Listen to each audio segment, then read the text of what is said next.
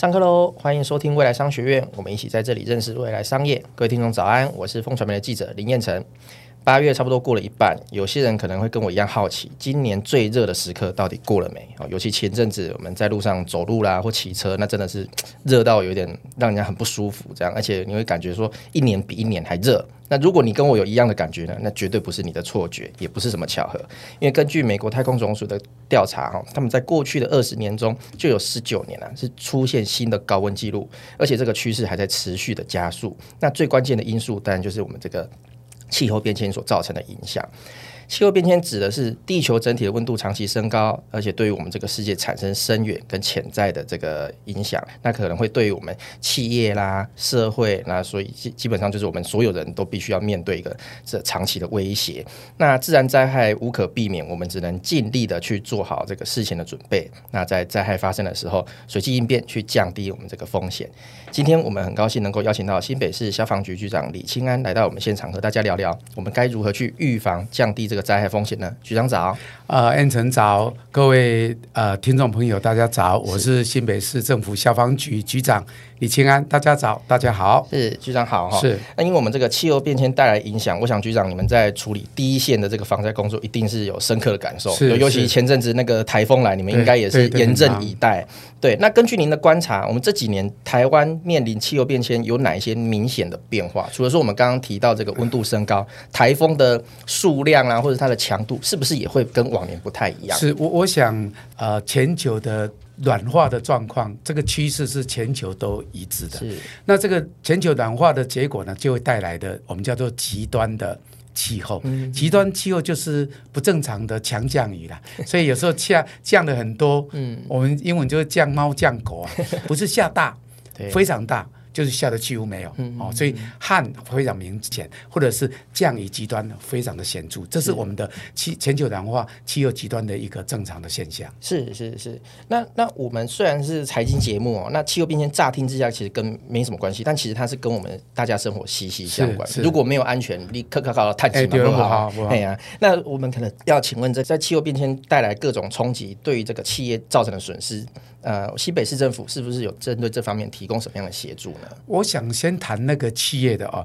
那我我们知道说灾害的种类很多，嗯，我们有称为叫人为灾害，有一个叫天然灾害。不管是天然还是人为，其实跟灾害都会有一些直间接的影响。我们随便讲一讲，你知道什么叫直接影响？就厂房烧了，对呀，烧啊，你就要赔多少钱啊？是，或者是东西不见呐、啊，这个是直接 cost 的，你要你要负责的嘛。嗯嗯嗯。那有一些间接影响是那个商誉啊。或者是后面的要交货的期间呢，或者是这个品牌后面所要带来的一个冲击，可能就影响到之后的订单，太太多了。所以这个企业面临到气候变迁，它会受到很大的冲击了。所以新北市啊，我们推动了一个叫做企业防灾。我们新北市是从什么时候开始推的？只有你们有？是，我觉得很多的企业者他都有一种取之社会。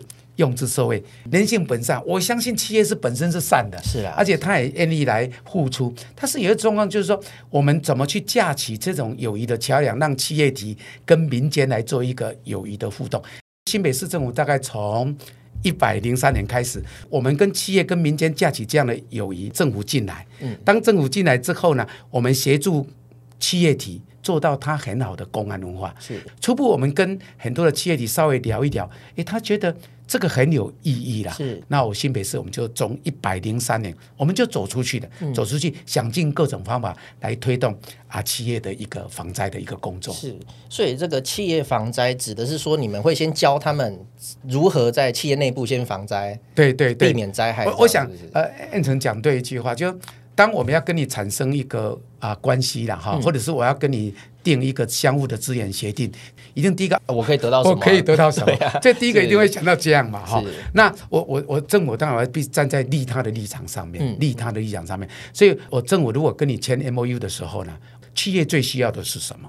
企业最需要的是公安永续啊。嗯嗯，所以我政府有很多的部门啊，比如我消防局，我会做防护计划呀。我消防局可以做设备检查，可以办理驻卫编组演练呐。在消防局管的这个内容里面，我让你做得更好，做得更安全。我有公务局啊，建物安全呐、啊，等于说辅导他们对改善我会透过我新北市政府的团队，是。那么以团队的专业进入到你的厂区，帮你来做免费的顾问，去了解你的问题的核心，哦。那帮你来做一些看到问题，帮你来提出解决的对策，那共同来讨论。我就想说，一个企业体哦，一定有有它的人力啦，有它的组织啦，有它的装备啦，有它的能耐。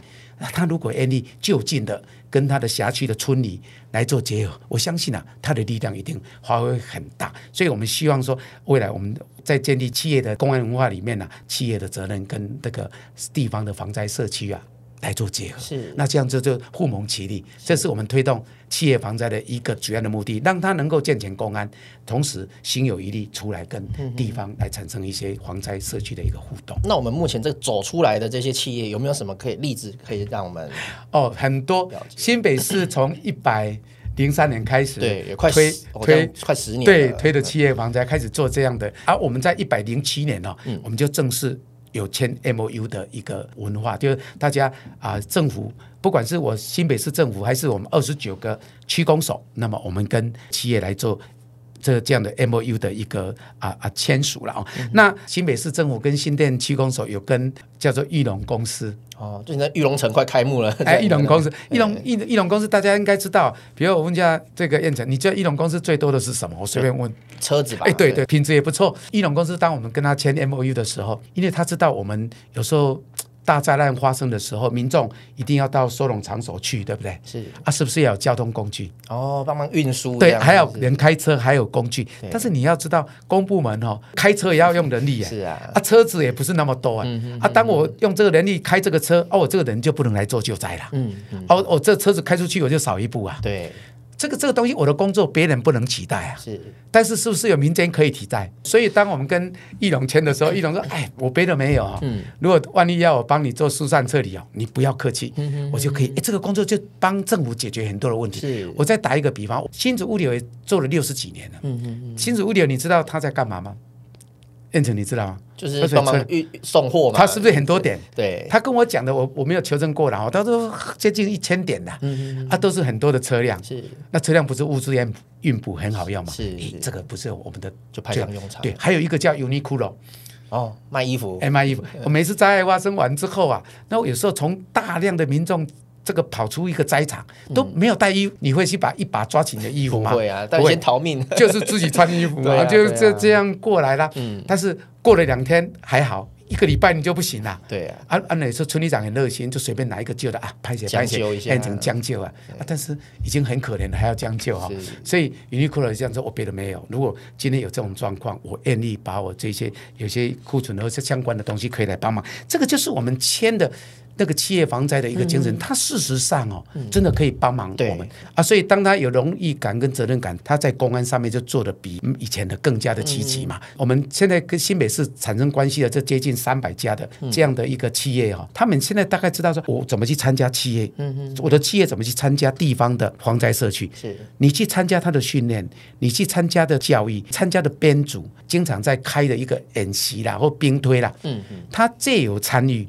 知道说他身处的这个村里哦，到底目前在面临灾害的时候是怎么做的？是，是那在怎么做的过程当中，企业体啊，他也学到以他的能力，嗯、对他能够帮忙什么？他也知道这个村里在怎么做啊，他未来要协助他的东西啊，到底是什么？嗯嗯、我记得是一个良性的互动是，所以我们发现这个推动完之后啊，企业体企业体本身公安建立了啊，企业体借由他的帮忙，这个村里。这个灾害就降低损失了，同时蛮重要的，借有他的帮忙，那企业体被村里肯定了，哦，而且他也有荣誉感，越做越好，所以这个就是我刚刚讲的这是良性的互动，是，是。只要是我们企业的一个对象，我们市长有空啊，不然就是副市长共同来签 MOU，是。我们还利用去年的时候在慈济把所有的企业体利用一个公开场合来对。代表新北市政府来感谢他，这一段期间对我们新北市政府这个灾防的一个帮忙。诶，这一段时间呢，感谢他对于我们这个村里啊的防灾社区的协助了。呃，代表是你们很真的是很重视，对，不是随便派个什么科长啊，什么不会不会不会，这市长都非常非常重视这个这个企业的。那是什么样的企业都可以跟你们签联盟吗？你你问到重点了，不是你要你要参加新北市，我就给你进。还有门槛的，哦，当然要有门槛了。你不门槛，你你不我，所以新北市也特别去想说，既然我们要签 MOU，代表甲方是政府啊，嗯哼，乙方是企业是。那这个甲方未来的这个相互间关系那么密切，所以我们要慎选。这个企业体，嗯、那有时候是啊，条件要怎么算，怎么想？你随便想一想，如果至少，呃，譬如说它的规模要够啦，对嘛？你如果没有足够的规模，有些人是很有热忱，对，有些人想要把事情做好，但是我觉得我们接受他的这样的一个心心意，内心接受。你刚讲对，如果没有一定规模，其实参加企业防灾，他本身要走出企业，还要帮忙防灾设计，有时候也是。能量有一点，所以我觉得规模还是要稍微考虑。还有一个蛮重要的，你再漏掉。哦、我觉得这个企业一定要是正向的，要正面的。哦，你说他的形象对，要要正面形象。所以我们当时新北市政府为了定一个条件，嗯，我们立出了三个大条件。第一个就是正面的，第二个当然您刚刚讲的燕城讲的要一定规模以上，第三个他要一颗热心呐、啊。热诚，他愿意。如果你有，你是一定规模又正面，你没有那一颗心也没有用。嗯、所以当时我们定了三个条件，嗯、我们就请二十八个局处、二十九个区公所，就他们的业管，就他的辖区，嗯嗯，帮我们去推荐，嗯，推荐符合刚刚讲的这三个三个条件。我们还要做说明会，当我们。透过我们的区，透过我们的局，把符合三个条件的这样的对象，在这个辖区里面推荐个两三个过来，两三个过来之后呢，我们就要找一个时间，对吧？嗯嗯跟他们来说明新北市推动的企业防灾就何手指？嗯，哦，我当你参加我的企业防灾，政府怎么来帮忙你，让你得到刚刚讲的什么？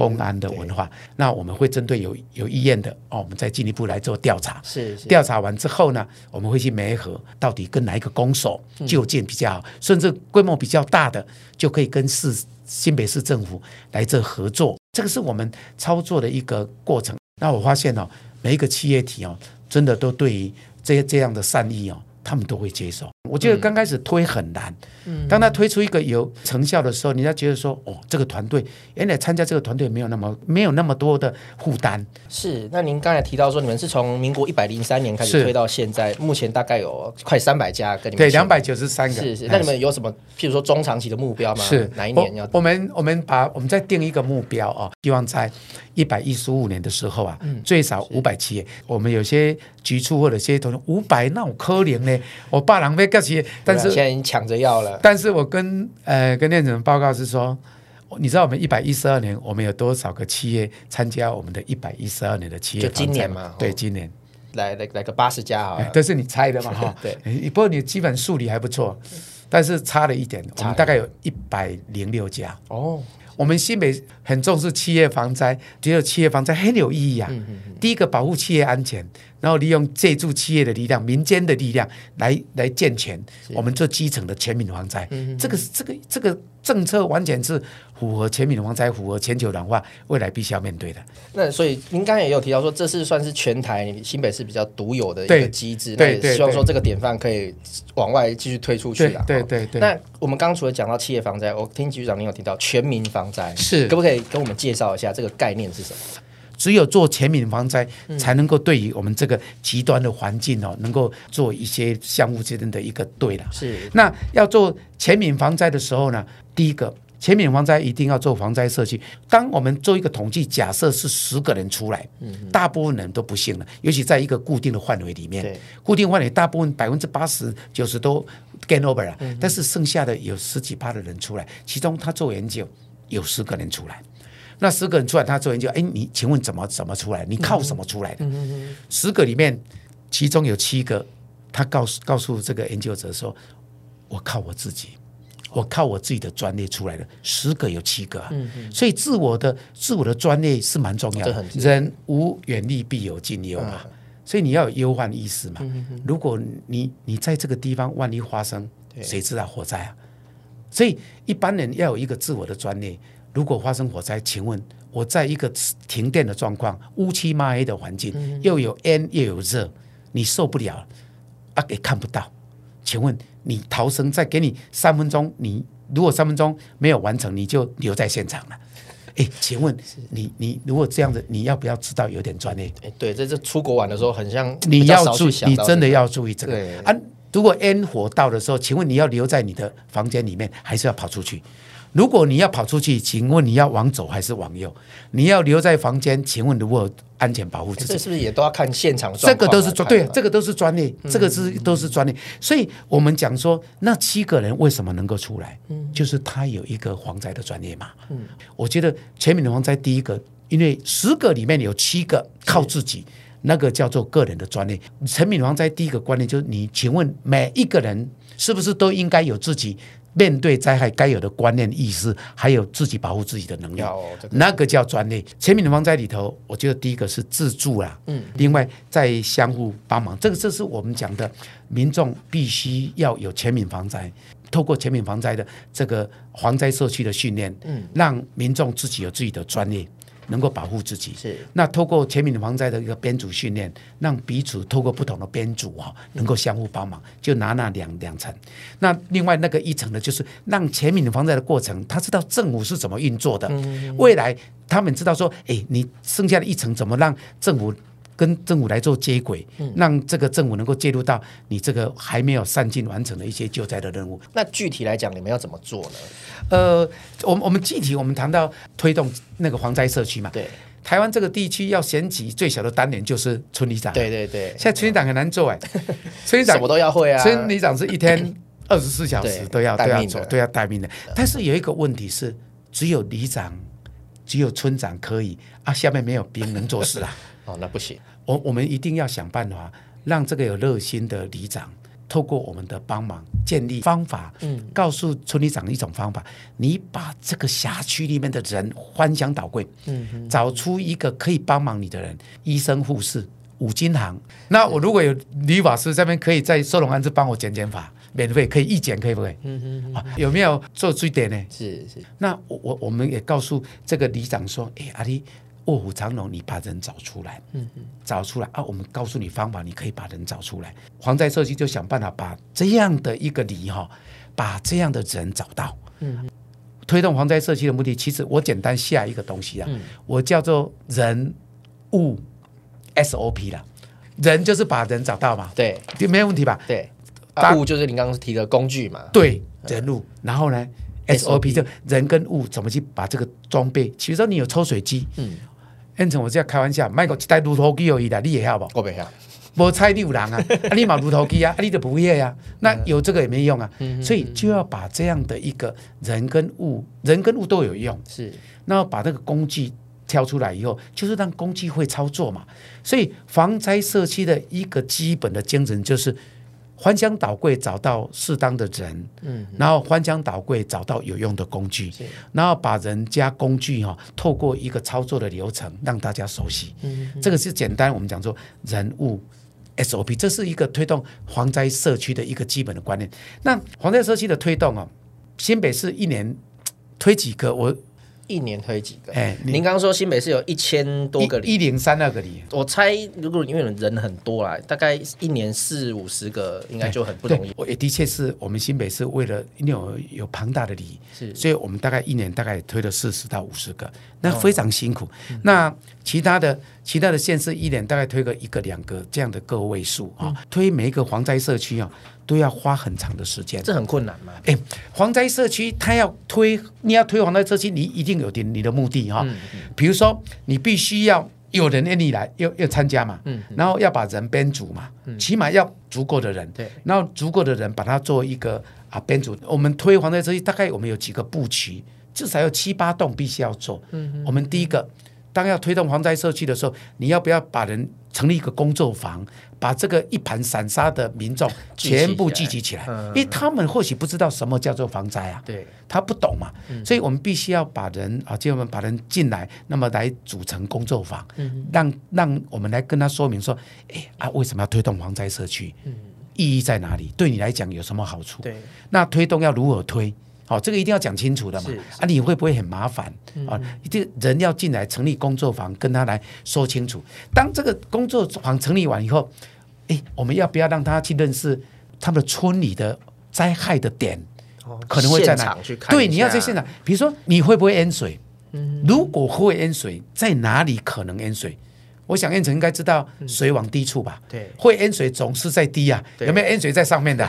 没有，所以一定有低洼的淹水。哎，有没有土石流？土石流一定有浅势溪流啊。嗯，会不会有坡地崩？一定有顺向坡嘛。嗯，会不会容易发生火灾？一定是木造连栋嘛，或者是水源缺乏嘛，或者是狭小巷道嘛。那这些都是你们来告诉他们。这个就是我们必须要告诉他，所以我们必须要让他在这个过程当中能够认识。我们居家的环境到底有可能会面临到什么样的灾害的类别？哦，对啊，很多人住很久，搞不好他都不知道。我碰到一个 欧巴桑，八十六岁，他也来参加防灾社区。那当我们说要带他们去看看他周遭的环境的时候，他说。卡的笑脸，你是咧讲生笑啊？我我我的家八十八十几年啊，我个个个个个个家，哎，他觉得他家没有什么，他觉得他对周遭环境是百分之百认识啊。但是他忘了哦，我们以前有有有个成语叫做“路跑是久不闻其臭”啊。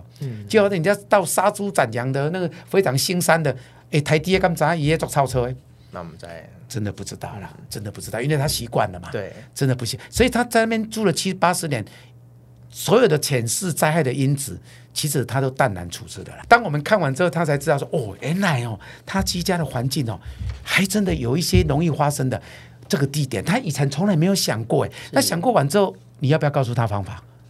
要要怎么做？啊，知道方法以后，要不要教他怎么做？嗯嗯嗯。啊啊，知知道怎么做以后，要把它编组起来。